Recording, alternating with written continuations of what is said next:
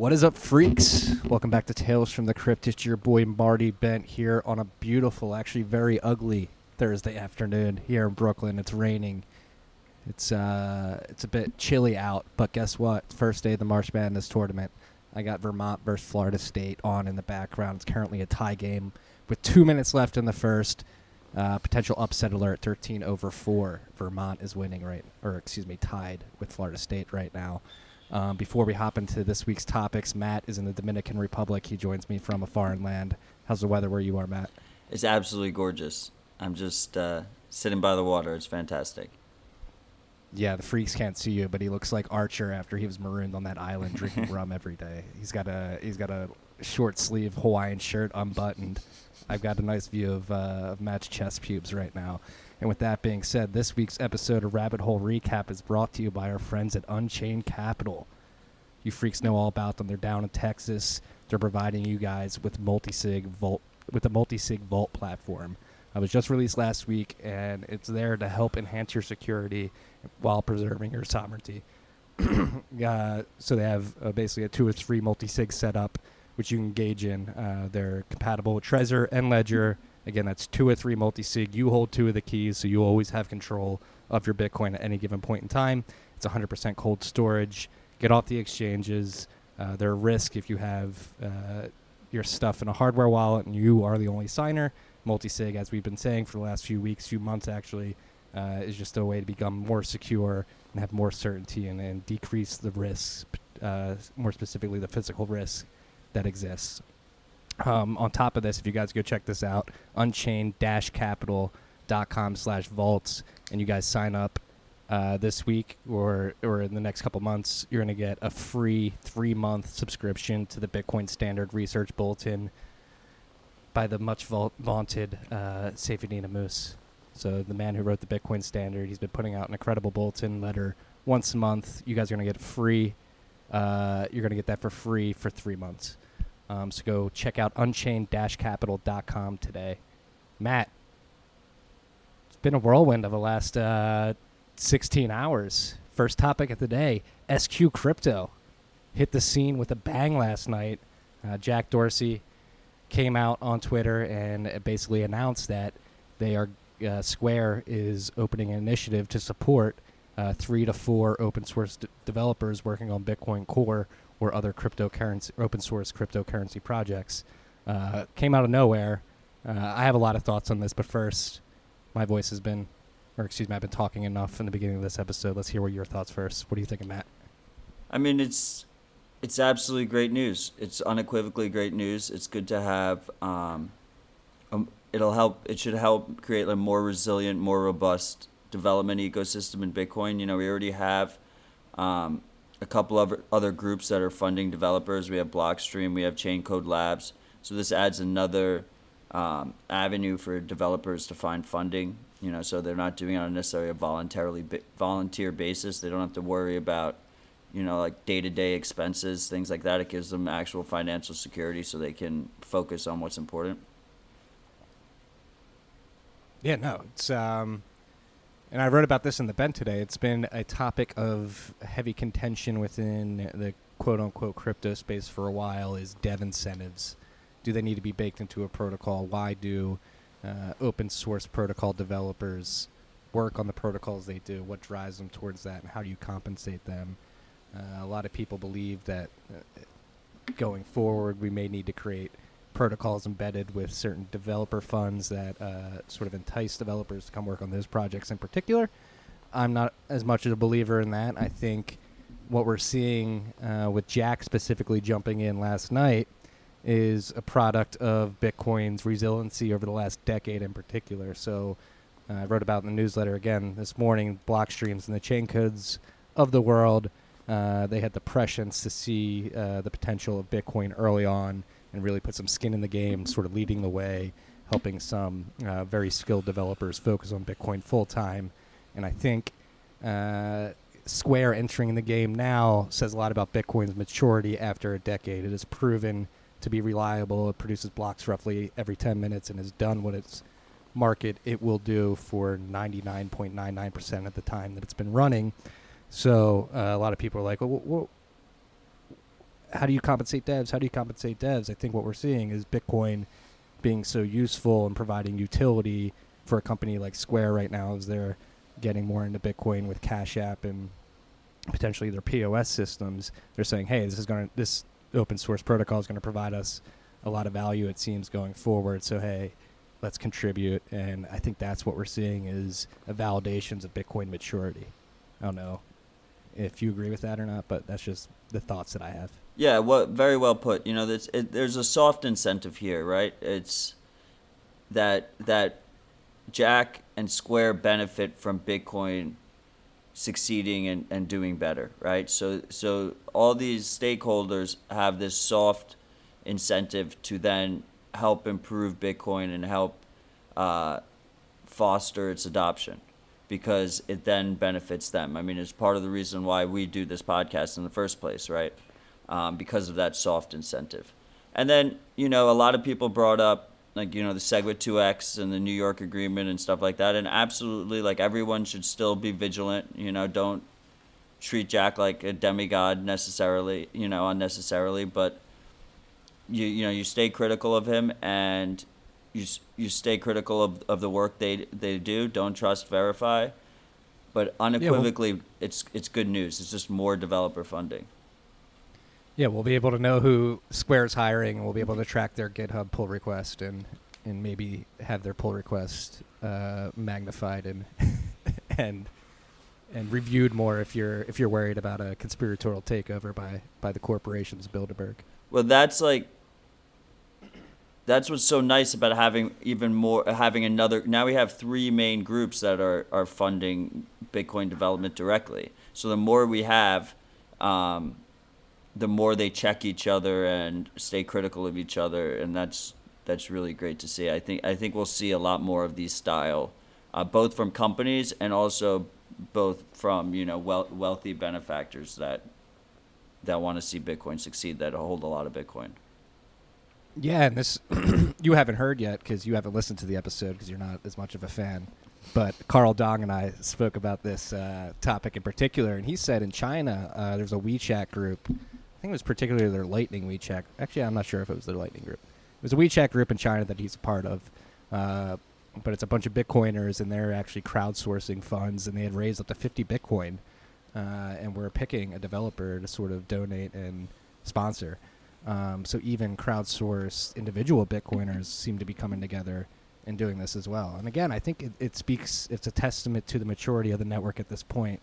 Uh, obviously, in the early years when Blockstream and Chaincode were first arising, it was a little riskier to put some money and put some skin in this game in particular. Now, again, a decade in, uh, I think that decade mile marker was a huge mental hurdle for a lot of people, and we're seeing very quickly after the 10 year anniversary, uh, more legitimate incumbents sort of saying, all right, this looks like it'll be around here for a while. Let's start co- contributing. Yeah, I mean, this is a multi billion dollar company, public company. Uh, with a, a billionaire CEO, and they're throwing their weight behind this. It's it's pretty fucking crazy to uh, see yeah. unfold. So should we should we front run the uh, Bilderberg conspiracies about Jack trying to take over Bitcoin and protocol development? Well, uh, has anyone checked to see how much uh, Twitter and Square stock that Bilderberg owns? Do they own any? I don't know. We should freaks. Hopefully somebody, they don't. Somebody, somebody stat checks that. We need to know. Um, and also, I don't I don't appreciate the swipe on not listening to the your two most recent pods yet. It's the far, farthest I've ever oh, fallen I'm behind, kidding. and I, you know, I happen to be uh, a little off the grid at the moment, so I'm looking forward to listening jab. to them. Carl is awesome. I've, I've met him, and he's he's fantastic. It was a light jab. I was kidding. Um, what else was I going to say? It's something to say. Oh, yeah. So a lot of people some people came out and said this isn't enough. How how is how is it that Square is only hiring three to four devs? Come on, let let let's let this stuff develop. Start small and grow from there. Just the fact that they're putting some skin in the game and showing support should be enough to be like, okay, uh, this is like a legitimizing stamp of approval. And I think there's a lot of je- like another, and I read about this in the Bent today. A lot of people working on certain protocols that have problems raising money and funds, it may not be a dev incentives or fundraising problem. It may be a product market fit problem, and maybe think harder about that than than the money problem. Yeah, yeah, and this is very much a you know see how it goes, get community engagement, dip dip their foot in kind of exercise here, and they you know and if it if all goes to plan, then the you know, who knows how many developers they'll end up hiring. You know, it's, it's got to start somewhere. Exactly. Also, Start small, grow from there. Also, what's really interesting is uh, we keep mentioning Blockstream uh, and Skin in the Game. They had a really cool approach, I thought. I don't know if they still do, but they were definitely doing it in the beginning where they would time lock Bitcoin, Bitcoin. for bonuses. Yeah. It was only for the bonuses, but it's like that's a pretty cool concept where you have Bitcoin, but you you don't get to access. It's like stock options, like delayed stock options. You don't get to access it for a couple years, so you're incentivized to uh, to help Bitcoin succeed. Yeah, no, that's a great uh, that's a great point. Do you have the balls to time lock some of your Bitcoin? I mean, I there's why would I ever do that? Like, I'd rather have access to it.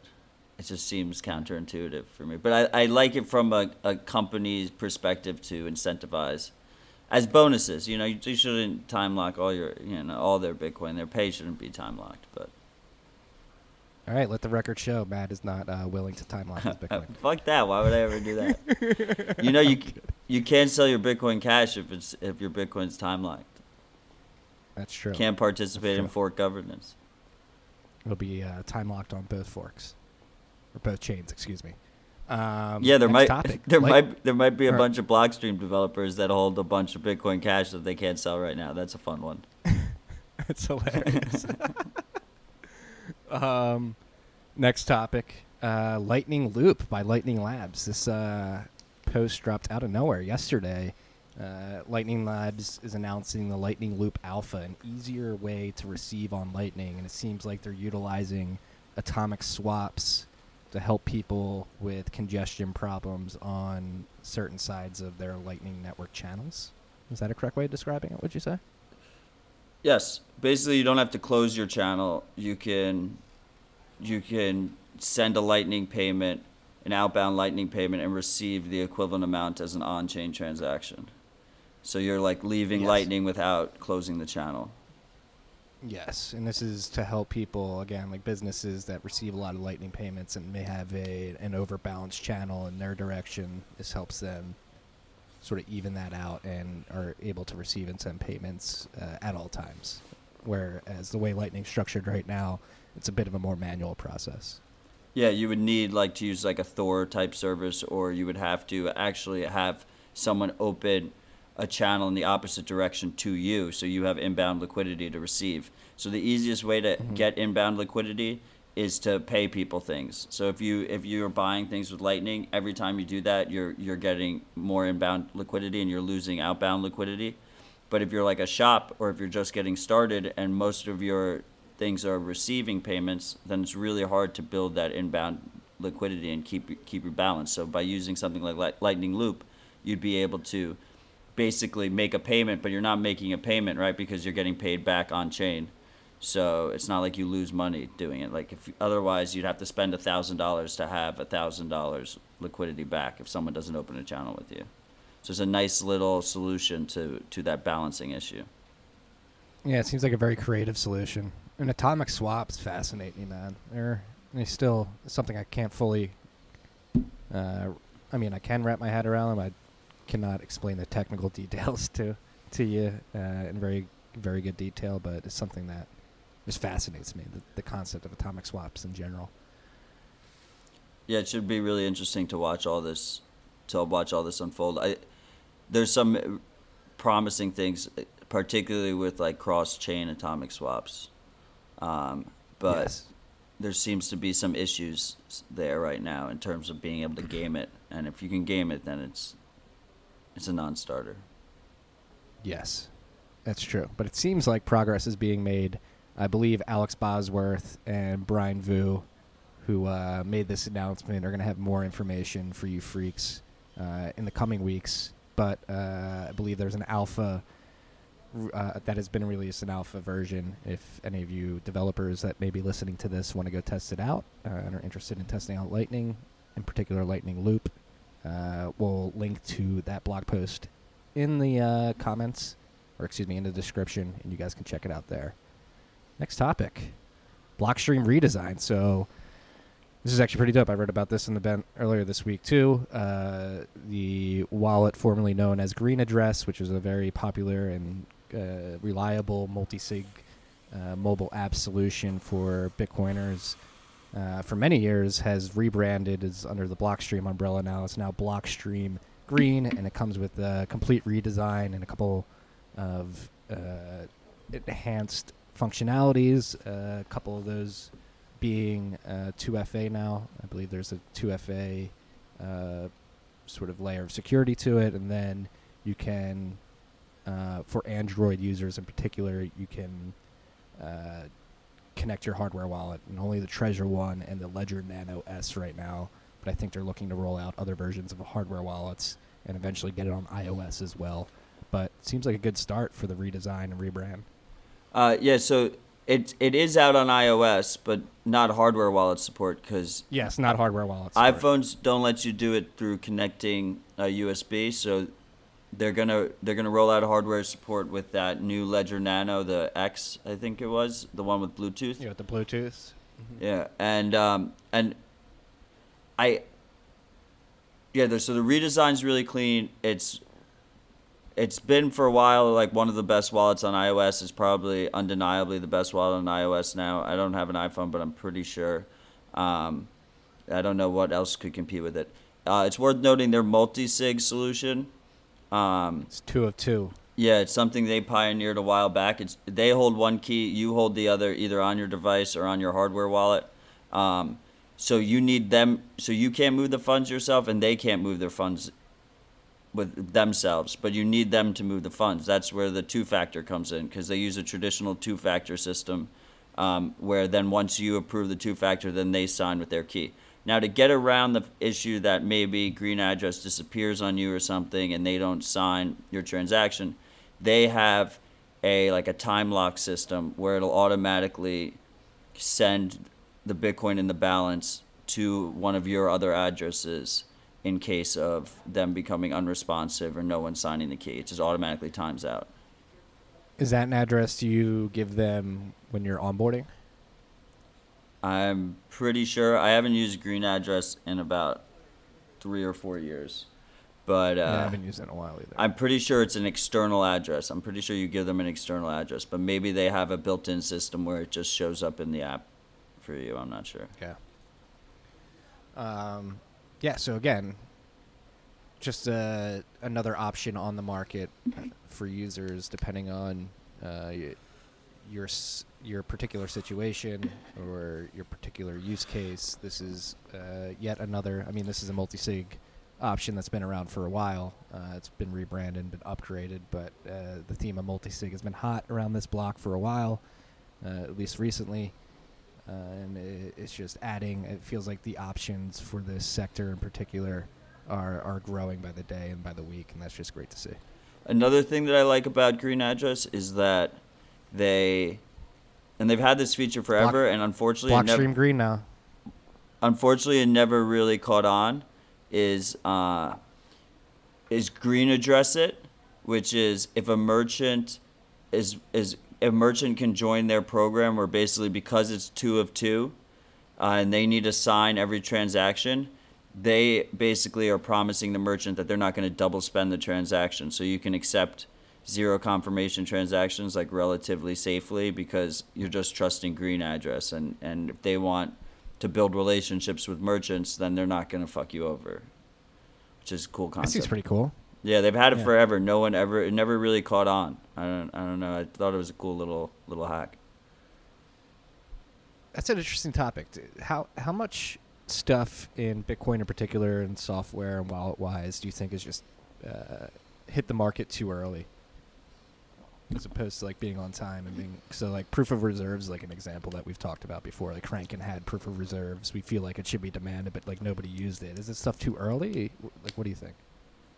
I mean, I think uh, pretty much everything is too early, but we're just we're early right now. So uh, you need the users, you need the actual demand for any of this stuff to And so, but this is the time where you flesh it out and you you see what works and you see what doesn't.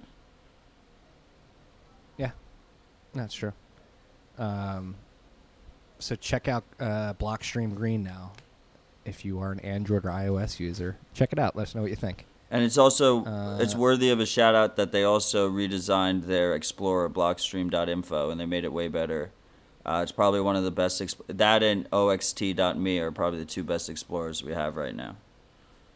Yes, especially if you have replaced by fee transactions that are in transit. Uh, Blockstream.info as a block explorer is doing an incredible job of creating a, a good UX around RBF transactions in particular.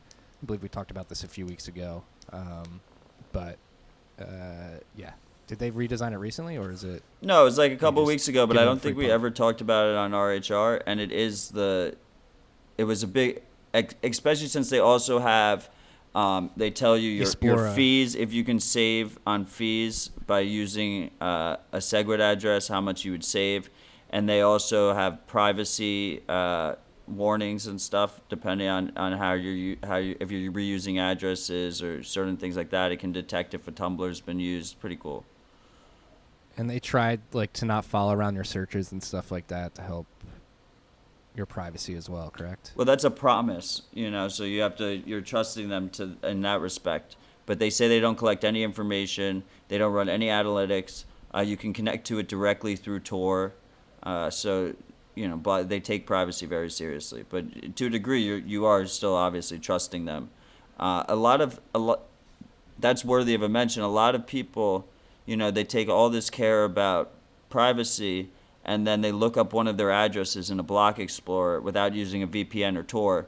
You just linked your IP to that address. You know, if, depending Guilty. if they're malicious or if they're selling data or something like that, whatever the explorer is doing, then then you've made yourself vulnerable there. It's probably a big source of privacy leaks. Yes. Uh, it's something I'm definitely guilty of myself. So don't be ashamed if you've done it yourself out there, freak. And uh, to add to this blockstream.info conversation in particular with their block explorer, they're so adamant about the UX and privacy and creating a good user experience for anybody using a block explorer. They've open sourced uh, this block explorer uh, so you can search blockstream esplora E S P L O R A and they have uh, an open API that if you have a website, uh, I believe Bull Bitcoin, Francis Pouliot, and uh, his team are sort of implementing his Explorer into their Block Explorer, and I think it's op- it is open to anybody. So if you're thinking about adding a Block Explorer to your website, uh, definitely check out Esplora. And support Bilderberg. It's very important. Um, speaking of Bilderberg, uh, the Fed. Fed came out this week, said uh, they don't plan on hiking anymore this year. After uh, last time they met, they said they would probably hike two more times. So it seems like in the traditional financial world, in the traditional banking system, uh, things are not as rosy as previously thought. Uh, if the Fed was willing to raise rates twice this year, or thought they were going to raise rates twice this year, the last time they had met, probably means they're a little bit optimistic about uh, the growth of the economy and the pace of growth and sort of the lending markets and credit markets in particular. Uh, the fact that they balked on uh, the notion of raising rates twice this year may signal that they are not as uh, optimistic about the future of the economy as they were the last time they met. Uh, so uh, they did not raise rates, meaning uh, credit will be cheaper, which hopefully will stoke the economy.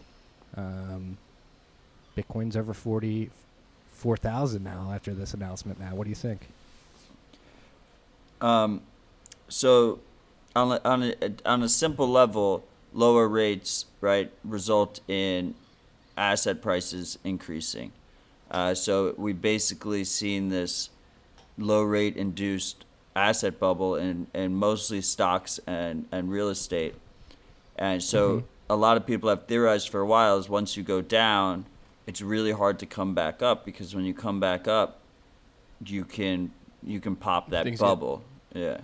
Things get more expensive. So everyone who voiced that concern was like basically called crazy and then they started raising rates and then that's what happened.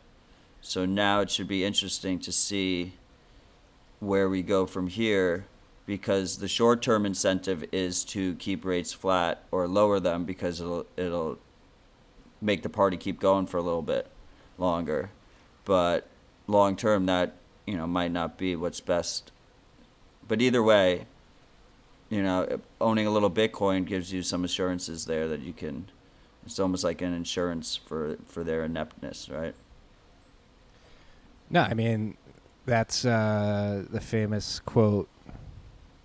Was it? I don't know if it was Nassim Taleb that said this in particular. Was it Nassim? Insurance policy against central bank idiocy, or was it Chamath uh? Was one of the two. Whatever. Somebody said it. It's insurance policy against the stupidity of the Fed, which I think is pretty high right now. Uh, this being the stupidity of the Fed. And I think this is a good segue into a conversation on the Cantillon effect. We, or I found myself in a side conversation about the Cantillon effect, uh, which basically posits that uh, those closest to the creation, uh, to, excuse me, to the spigot of money creation, uh, benefit uh, asymmetrically as opposed to the people uh, in the economy at the bottom, sort of that totem pole of m- money creation, meaning the banks closest to the Fed window uh, are able to benefit from uh, lower prices, and by the time money gets through the economy to uh, your grocery bagger, whose uh, salary is being paid via loan, has been given out via access to the Fed window, uh, is at uh, sort of in disadvantage because by the time the money reaches him, inflation is at a point where his purchasing power is diminished. So the Cantillon effect, the thing about it is it's hard to prove with data, and I was positing maybe something to look at uh, to maybe prove that this may be right or may be a correct heuristic is to look at uh, the Fed's monetary base versus the velocity of money versus the Gini coefficient versus stock indices versus high end real estate since 2008 and sort of map that out to prove that uh, money is not making it through the economy. Uh, the wealth between the rich and the poor is getting uh, wider, and those closest to the creation of money are just driving asset prices higher. I don't know if you saw this conversation, Matt, but I'm interested to hear your thoughts. I, I did. I'm sorry if that was a long. I'm sorry if that was a long-winded explanation. I was just trying to think of it. No, it from memory. You you did good. You did good. Uh, I I, it's asset prices have gone up tremendously because the rates are low, and people can't own those things. Yeah, but most people Right. don't own those things. Most people, the rich benefit way more when stock prices go up, real estate prices go up than the average person who doesn't own any real estate, that owns very few stocks, if any, that's probably in debt. Uh, so there's, I I think, yeah, as you said, it's very hard to prove with data, but it when you look at it from like a common sense logical point of view, it makes sense that through QE we basically it, we resulted in a tax from the poor to the rich, uh, from the people without access to the to the rich who have access to real assets and, and, and, and can take advantage of, of those increases in those prices.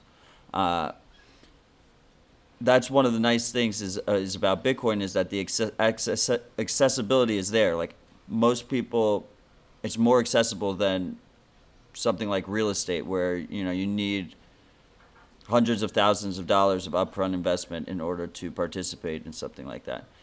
I think on a general basis, regardless if who ends up correct or or right or wrong here, the fact of the matter is is we've never been in this type of situation before where we've had rates low for such a long time um, basically this government fueled bubble and this policy shifting with the fed after s- supposedly being super confident just goes to show that even our so-called experts and professionals have no fucking idea what to do here they're like you know so i'm not I don't think we're like arguing that we could do it better than them. The point is that they have no fucking idea. No one really has any fucking idea how to solve this in any kind of non uh, painful way.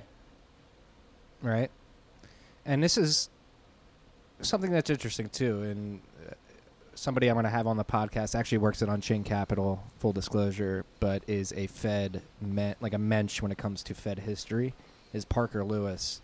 And he wrote a paper, Ender's Game. I've, wrote, I've written a, a long Twitter thread about it last summer.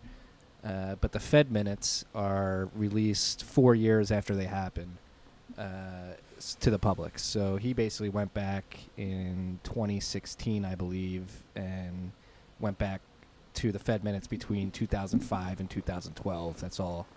I mean, that's what he had access to up to that point was 2012, and was able to basically over the course of seven years dissect Fed minutes and point out glaring instances of them being completely wrong in their predictions and then backpedaling and then trying to fix it and backpedaling again and setting projections and never hitting them and it's it's just a a very uh, unscientific uh, s- sort of voodoo that, that they're, tr- they're trying to pull off and everybody just puts up with it. And then, again that's why we do this show. That's why we're into bitcoin. It's something i'm very passionate about and it's why i left the world of finance after three years of it was my job was to know what these central banks were doing. I was like these people have no idea what they're doing and they run the pricing mechanism for the whole fucking economy of the world and that's a big problem. So we're just trying to hey just be aware be aware What do you think would be best case scenario Fed move for Bitcoin? I mean, if they ever went NIRP, it would it'd be best case for Bitcoin. It wouldn't be best case for the country or for the central bank, but it would be best case for Bitcoin. Like a like a couple more rounds of QE and then NIRP, right? Would be the ideal. I mean, that's the what you ideal look- Bitcoin if you look at the Fed- situation. Yeah, but if you look at the Fed funds rate, it's moving lower and lower like a fractal. It's like making lower and lower highs, like it's hitting a ceiling and it can't go much higher. And it can't go much lower either. So it's are they going to break the um, the x axis? That's the that's the question. Or is it the y axis? I haven't looked at a chart or constructed a chart in a while. It's at the y-axis. It should be it, it should be interesting to watch, and I'm just glad that I that I hold Bitcoin so I can opt out a bit from that. It's true. That's true. Um, speaking of opting out, it seems like uh, the U.S. is going to make it so Venezuela has no option of opting into uh, payment processor solutions like Visa and Mastercard. This is a topic you you uh, put up there. This article's from the block. I have not read it yet, so I'll let you take this one away. Well, they want to sanction. They want to put sanctions on on payment processors. So all the major credit card, American credit card companies. Uh, you know that obviously fucking sucks for the people of Venezuela.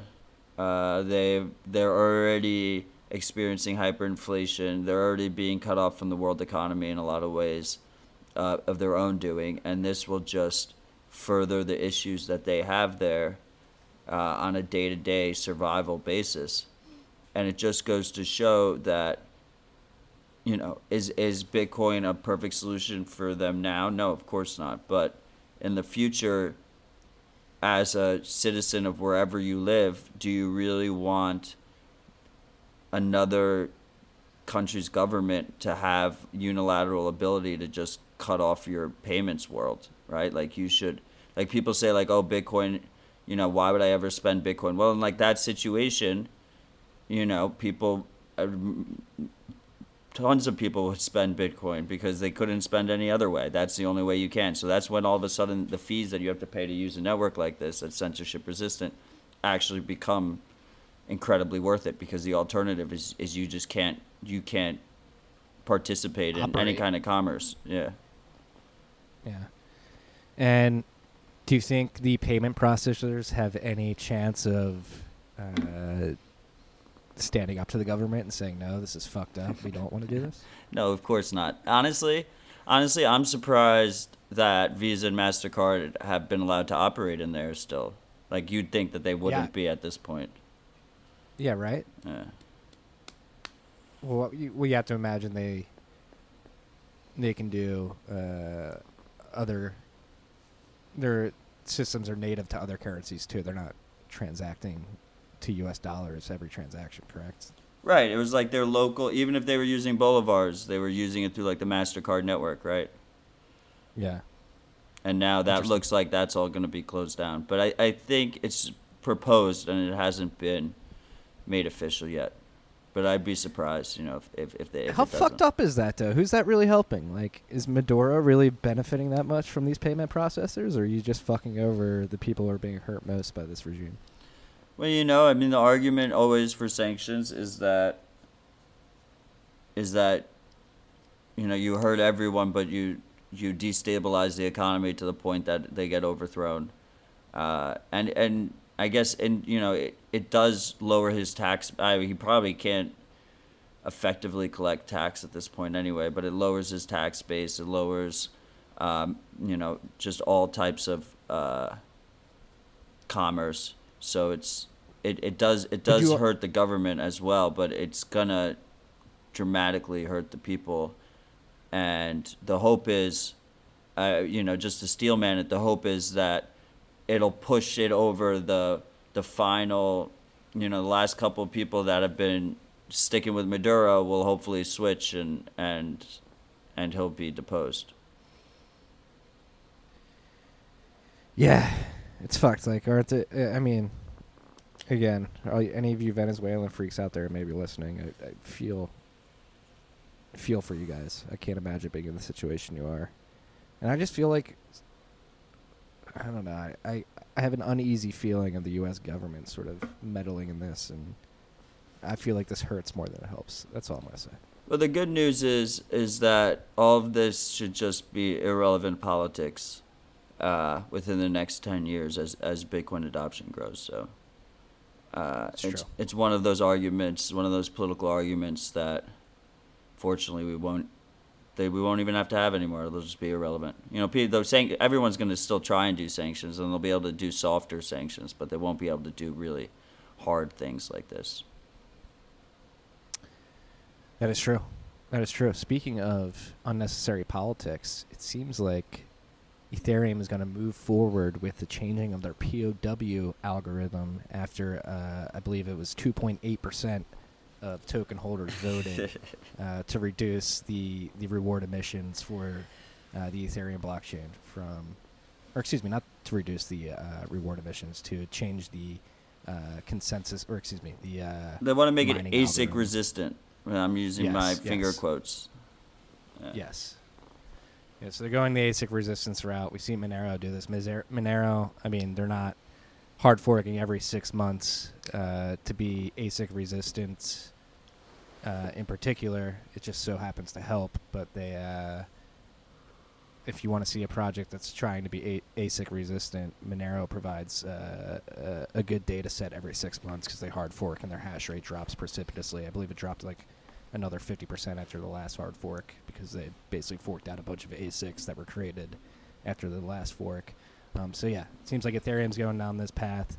Brings up a bunch of questions because there's some funny parallels going on between uh, like the Segwit 2x battles and uh, the the labeling of people as maximalist and stuff like that. It seems like uh, history seems to be repeating itself with Ethereum in particular. Matt, what are your thoughts? And it also obviously reminds you of the DAO fork, which was also done through Carbon Vote as a way to signal that there was support. But I think they had like 5% of, of stakeholders. No, I think they had even less. I think it was 1.8 percent. Oh, so they had so voter turnout went up this time. It's at two point eight. Um, yeah, I I could be wrong. I could be wrong about the DAO fork, but I do believe it was lower than two percent. I disagree with Monero's uh, strategy, but that's really the only way you can do ASIC resistance is if you if you constantly are willing to change the POW because ultimately someone's going to make purpose-built hardware that will work better than general purpose hardware. Uh, the and even here with this ProgPow, there's a lot of talk about it benefits certain GPUs over other GPUs. So like, there's already an advantage baked into it. I think NVIDIA, Yeah, certain NVIDIA Yeah. GPUs are way better for it. So like, who owns what GPU will already benefit. And then, you know, but the issue with changing the POW all the time is that then those people that are in charge of basically picking which algo you're going to switch to have an unfair advantage where they can game the system and they, they could be ready to to mine. So the ultimate thing is it just results in a, a way less secure. Uh, it does the opposite. It does the opposite of what the proponents claim to do, which is they say it'll distribute mining and make the network more decentralized. But really, what these networks need to do is foster as many ASICs as possible uh, from as many manufacturers as possible. So you have like the two, you have the two hurdles. You have getting through the GPU bootstrap phase, where you're vulnerable from anyone who has excess GPU capacity can attack your network. Get so you have to get through that two ASICs, and then you have to get through the ASIC bootstrap phase where you only have like one or two ASIC developers, which is the issue we had with um, with Bitmain that we finally got through that hurdle. So so they're really going backwards, and it's uh, so it should it should be. I thought that was consensus opinion, pretty much that ASICs are, are generally good and you want to foster ASIC uh, development and, and distribution, but uh, apparently that's not the case. So it should be interesting to see if they if they push this through, if it becomes uh, uh, a contentious fork. I mean, like if you have ASICs right now that are going to get uh, invalidated Bricked. basically because of the the fork, a lot of people say like, oh, they'll move to ETC. Like I don't think they're necessarily going to move to Ethereum Classic. I think they might just continue mining the current chain that doesn't have the the forked algo in it and see where it takes them because they really don't have that much to lose. They just they can they can do it for a couple days and, and, and see how the market unfolds there. Yeah, no, this is this is something I, I can't believe hasn't gotten through people's head. Like it just makes sense. ASICs are going to be a thing. Any chain that has tried to become ASIC resistant in the past has proven uh, unsuccessful in that endeavor. Like they're inevitable. ASICs are going to happen. Embrace them. Try to make them as efficient as possible. That's the other thing. ASICs are the most efficient way to solve these proof of work algorithms. Like that's what you want is efficiency, efficiency, efficiency. We should be trying to make it as efficient as possible. Yeah, and they Um, they enhance the game theory too because your ASIC is is is basically worth nothing if you if you attack the network to the point of the of the token losing value. Uh, you freaks can't see it, but I have a mic in one hand and a beer in the other, and I just tried to take a sip of my mic. Uh, it was a funny experience. By the way, uh, upset alert is still on. Vermont's up 40 to 37, uh, almost halfway through the second half. Uh, but another thing, staying on Ethereum, I don't want to pick on Ethereum too much, but another thing they're talking about implementing, I don't know if we touched on this with the dev incentives earlier. I think we actually skipped over it when we meant to talk about it, was their intention or possibility to add a dev reward uh, subsidy A dev their- tax. It's called a dev a tax. dev A twenty percent dev tax. Explain it to us, Ma- Matt. I don't know. I like the terminology of tax because really, at the end of the day, you know, they're trying to mimic stuff that you see in chains like Decred, uh, where where you take a portion of the block rewards and you put it towards dev funding, uh, whether Zcash, perfect example. yeah, like however that gets handled. All right, but Zcash has like the twenty percent straight to a certain group of developers. Decred, like you, just coin holders are supposed to vote and you allocate it. I'm not sure exactly which method you know they'll be more similar to, but either way, the reason tax works well as a uh, nomenclature there is because it's involuntary. Like all holders are subsidizing that, and who controls that funding is highly questionable. That it, that can be co-opted extremely easy. While you have the the funding mechanisms of having all these outside developer teams and also volunteer volunteer developers from around the world doing it, you that's a voluntary basis. Like people aren't automatically co-opted into it. No, I agree. I, and there's a thought experiment that I always think about. Like, think about the man who falls in a coma, uh, or somebody who's like running a node or holding ether at, uh, at some point in the last two, three years, falls into a coma. His node's still running. Uh, hopefully, who knows if that would be possible with Ethereum, but. Uh, this man falls into a coma, expecting this protocol to work a certain way, and then wakes up post uh, ProgPow and dev fund reward. How does that man think? Like, this is is this what I signed up for? And that's like the mission of Bitcoin is to think about that man who falls in a coma, running an old version of a node, is able to wake up and he's still in consensus. And it seems like this this first principle mentality is completely flown over the head of a lot of projects in the space, Ethereum in particular. Uh, Exactly. Like at the end of the day, and like you kind of saw that with with uh, Dan Larimer of EOS, his previous project. Uh, what what was that previous one? It started with a B. Steemit. Oh, BitShares. BitShares. He changed the code to a point where if you're if you hadn't been actively moving your keys around, you lost your keys, and like it, at the end of the day, if it's impossible to have truly cold storage on a centralized chain because you'll never know if they just change the rules behind your back. They just take your funds, you can't access your funds or they, they, they lock up your funds, they put you on a blacklist, they require KYC, all these different things can happen. So really, if you're changing centralized, cold storage is is is not it's impossible. There's there's no such thing as cold storage on a centralized chain. Exactly, and this is why we Bitcoin freaks. This is why we're so into Bitcoin in particular. Is they have this mindset, this think of the man in the coma mindset. And we just we're trying to tighten the rules. That's what Fidelity said. I mean, they didn't say think of the man in the coma, right? But they said we can't do custodial Ethereum yet and a lot of other chains because we don't really know where they're going and we want to make sure that if we're holding billions of dollars for people that we can keep that secure. Exactly. Um, so something to keep in mind, and that's like a first principle mindset that I work from. Thinking of the man of the coma. Beware of the man in the coma, freaks. It's very important. Um, what's next? Bitcoin Optech. Just wanted to touch on Bitcoin Optech this week. Uh, they are pushing for uh, exchanges, wallet providers to uh, support Bech32 addresses in particular. Uh, we will link to that Bitcoin Optech in the show notes, but it's something uh, Bech32 helps a lot with efficiency, enables uh, a lot of cool shit, uh, specifically SegWit related. Um, but adoption of Bech32 in particular uh, has has been a bit tepid at this point. Uh, if you have anything to say about it, Matt. Yeah, Bech32 is the newest address format. It's native SegWit. Uh, you'll have the lowest fees, the best privacy when you use it. Uh, a lot of new wallets are, have already supported Bech32 receives. It's the addresses that start with BC1. Uh, the big one for you freaks, of course, is Wasabi Wallet, which defaults to Bech32.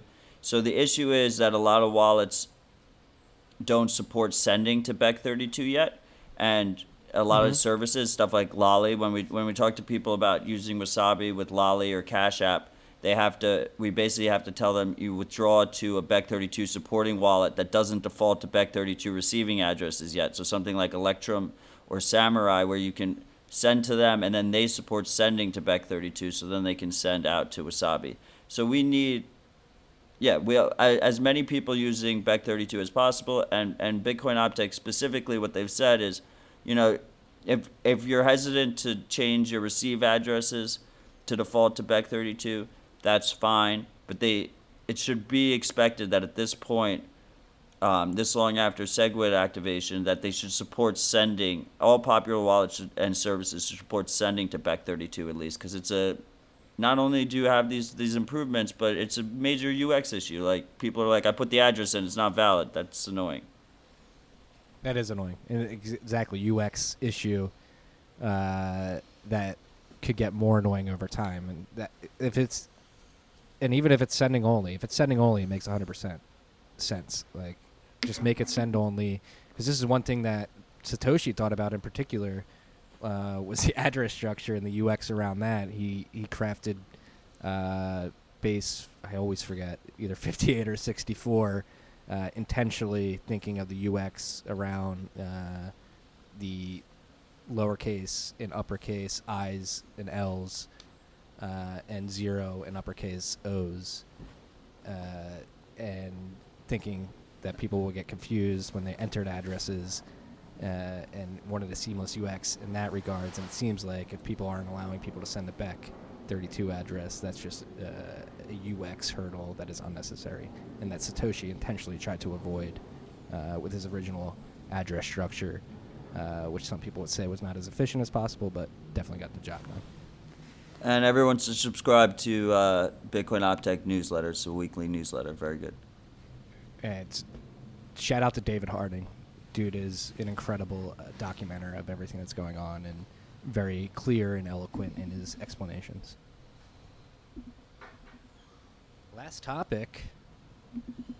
Uh, this is yeah. This is uh, I think I offhandedly talked about this in the bank yesterday, but it's an interesting uh, stat to note. Hash rate is 4x where it was when we hit 20k in December 2017. Um, so despite the over 80% fall in price over the last two years, um, excuse me, year year and a half, uh, hash rate has 4x. So the amount of people expending, uh, or not the amount of people, but uh, the amount of energy expended to secure and mine the Bitcoin blockchain has 4x since December 2017. And more recently, we've had a, a, a very tight range of stabilization with the difficulty adjustments. The last one was on March 10th, and we had a slight downward difficulty adjustment, but it was only zero, or yeah, 0.05 percent. And then before that, we had a slight difficulty adjustment up, which was 0.17 percent, and that was following another difficulty adjustment uh, upwards on February 10th of 4.25. So we're in this weird tight range of hash rate, which I don't think we've ever seen this this tight of a range uh, in Bitcoin's history. So um, whether that's optimistic or pessimistic, I don't know. I think I think I would trend towards optimistic uh, because despite the price fall, people are still dumping capital into mining in particular. Yeah, I mean, so much for that, all that mining, death spiral, uh, fear mongering, complete bullshit. Right? We called that one out when it happened, so You Just called that out in 2014, 2015. so just wanted to toot our own horn on that one. yeah. Um, recurring FUD. I guess maybe we'll end it. We'll end it. We're, we got 10 minutes left. We'll end it with a segment on recurring FUD. Uh, so the the Bitcoin mining death spiral. Will it ever go away, or will it be perpetual recurring FUD? Matt Odell, what are your thoughts? I, I, I think it'll always be recurring, because I think you know I, look, it was all newer people that were really scared about it this time around, right? And I think it'll I think that'll be the same thing next time, and you, you know, when the- Paul was worried about it, bro. Yeah, exactly. And dude runs a huge ass fund, uh, and was like going at me about it. He also, by the way, believes that the halving uh, doesn't is is already priced in, which is complete bullshit. So we'll prove him wrong on that one uh, when when we see that unfold. But uh, the mining death spiral is you know it'll never go away. When when the price is falling dramatically, like people are also you know everyone's on edge. Everyone's freaking out. All of a sudden, people that were never concerned about like worst case scenarios are like going through these ridiculous mind experiments, uh, which I by the way love to do, but uh, you got to put your realism shoes on a lot of times. right? Um, yeah, so the mining death spiral, it'll be around. It's nothing that I'm afraid of. I just, again, uh, people are still mining Bitcoin in China for a certain particular reason. I don't think they're worried about, uh, worried about the price. There's people out there with, with other needs and other other reasons for their mining. Yeah, I'm sure we'll I'm sure we'll be talking about this for years to come. I also what what other what other kind of reoccurring FUD will we always get? We just got the other thing is all this FUD like it it gets clicks because it's fear mongery and the people there's like there's authors that are literally been calling for Oh, Bitcoin to fail for such a long time that they just keep Let's call him out by name. Let's call him out by name. David Gerard. Fuck David Gerard. Well, I was about to. I was try- I was uh, I was doing a transition, Marty. But yeah, that's a FUD line. He just published in Foreign Policy that um, you know the the the asshole fucking shot up everyone in in New Zealand uh, at at the mosques. He in his manifesto mentioned BitConnect. He was a BitConnect investor, which is the the famous Ponzi scheme that a lot of us called out before it blew up. Uh, a couple years ago, a year and a half ago, and he like connected that to Bitcoin and then was like Nazis use Bitcoin, and I think that's a reoccurring FUD line that we'll see a lot. Yeah, false equivalencies. That's and, and that goes I think that type of FUD goes hand in hand with the energy FUD. The Bitcoin is boiling the oceans Oh. FUD. It's it's false equivalencies. Uh, if people are allowed to, with the energy FUD in particular, if cruise ships, one cruise ship which expands or ex- excuse me, uh, expends more energy into the atmosphere than a million cars in one day, um, is is not causing an uproar like Bitcoin mining, which uh, is magnitudes of order cleaner as an industry, overall than any other industry on average. It's a complete false equivalency to sort of uh, call out Bitcoin for using a certain amount of energy, most of which is clean, clean by the way, and not call out, say, something like a cruise ship. This can be applied to, uh, again, what that asshole did in New Zealand, whether or not he used Bitcoin or BitConnect, whatever it is, he could have used U.S. dollars or another form. It's it's a false equivalency. It's fucking bullshit. Yeah, I mean he used he used New Zealand dollars every day, right? So it's fucking ridiculous. No one can. No one's like, oh, the new, I don't even know what they call their dollars over there, but like no one's like, oh, the new New Zealand fi- fiat did it. The Kiwi fiat did The it. Kiwi.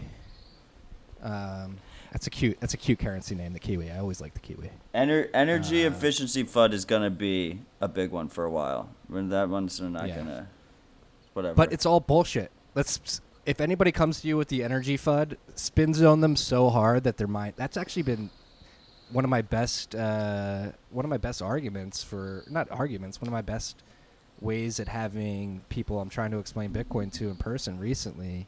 Uh, sort of have an aha moment via the energy. It's like, yo, there's a bunch of untapped clean energy in the world that nobody ever uses because you can't transport it. And now we have incentive to go to that clean energy and actually use it, tap into it via Bitcoin mining.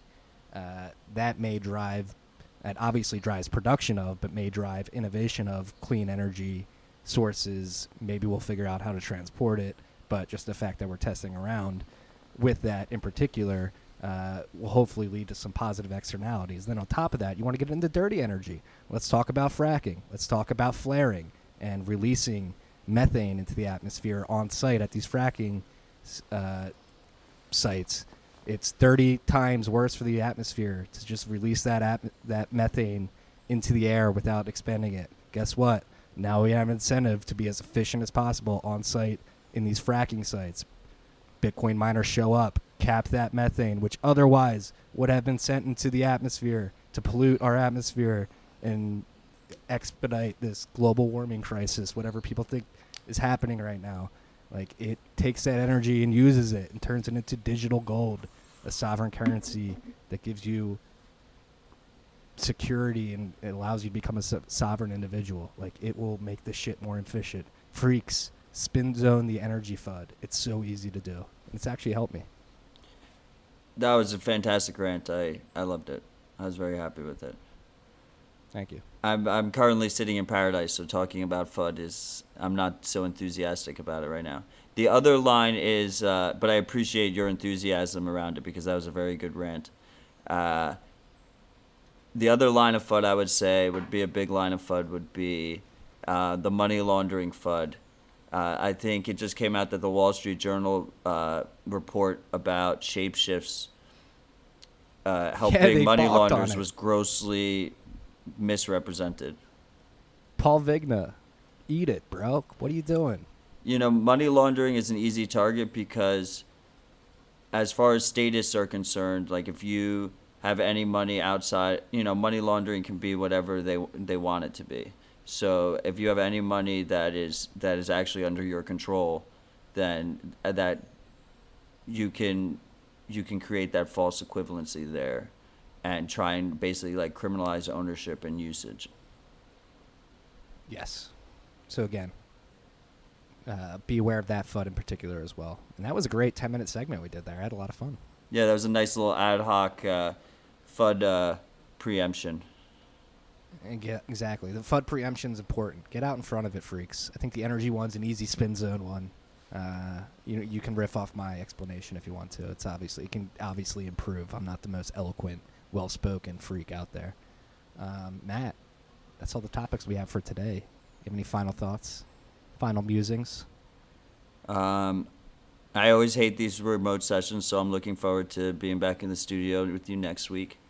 And uh, feels I good. thought to, this was a good one though. yeah, this was good. I feel like, uh, yeah, I thought this was a good one. We're getting yeah, we just cut each other off one of the first times the whole pod, but uh, we're getting better at the remote recording, which is good. It, it keeps us flexible, especially you know at any time. I don't want to get too comfortable with it though. There we go. Exactly. Don't get too comfortable. But I'm looking forward to seeing you again. And uh, you know, we just passed 4,000. I know it feels good, but you got to stay humble, guys. Uh, you know, we might have one more bad downturn here before. You know, this might be the last head fake. It might not. We might we might have bottomed. But either way, just stay humble and and don't get too far ahead of yourselves. Yeah, not gonna lie, I'm trending towards bull trap right now, but I'll take uh, I'll take uh, above 4K Bitcoin any day of the week. um, Feels good. Feels good. we have. It, it always feels good. Always feels good. Feels good uh, sitting down with Matt, even though it's remotely. I hope you feel good where you are. I feel good looking at where you are because it's uh, much better than than Brooklyn right now.